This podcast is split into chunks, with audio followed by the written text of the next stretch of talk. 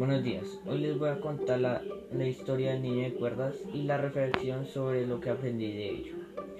Empieza la historia con dos niños, un niño que está en silla de ruedas, que no puede moverse ni hablar. Sus papás lo vinculan a una institución de normal donde allá los niños pues pueden moverse y pues lo miran como un niño raro ya que no es normal verlo en un colegio así. Entonces ahí aparece María. María es una niña curiosa que quiere conocer al niño nuevo del salón. Entonces empieza a preguntarle que como cuál es su nombre, qué practica y así. Entonces como ella ve que no responde, entonces le empieza a decir no hablas, pues no sabes nada. Entonces ella le dice, entonces ¿cómo haces para rascarte un codo? Porque si a mí cuando me rasca el codo pues no me puedo soportar y pues me pico. Entonces sigue la historia y María cada vez se va haciendo una amistad con él y cada vez se va más fortaleciendo. Entonces le amarra unas cuerdas a los brazos y a ella y empiezan a jugar y ella trata de hacerle como movimientos para que el niño no se sienta para que el niño no se sienta mal. Y para pasar un día divertido. Entonces sí pasan los días y el niño todavía sigue igual pero sigue jugando. Y un día llega que la niña está jugando fútbol y le amarra una cuerda al pie. Entonces para que el niño no se sienta mal ella le jala la cuerda y el niño puede mete, pues patear la pelota. Por ese día fue distinto.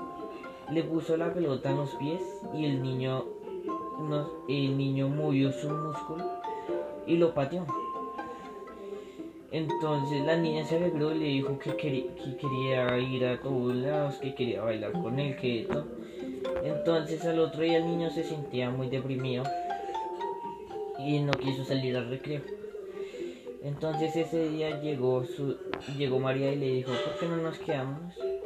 Y corrió todos los puestos, lo alzó y empezó a hacerle como si estuvieran bailando, mientras el niño imaginaba cómo bailaba con ella.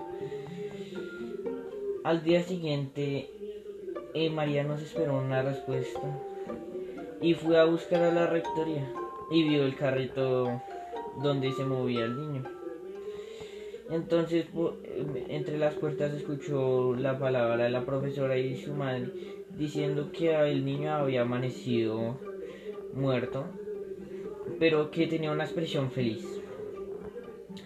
Entonces María se pone triste y se va. Luego a los 20 años, luego de transcurrir 20 años después, María se vuelve profesora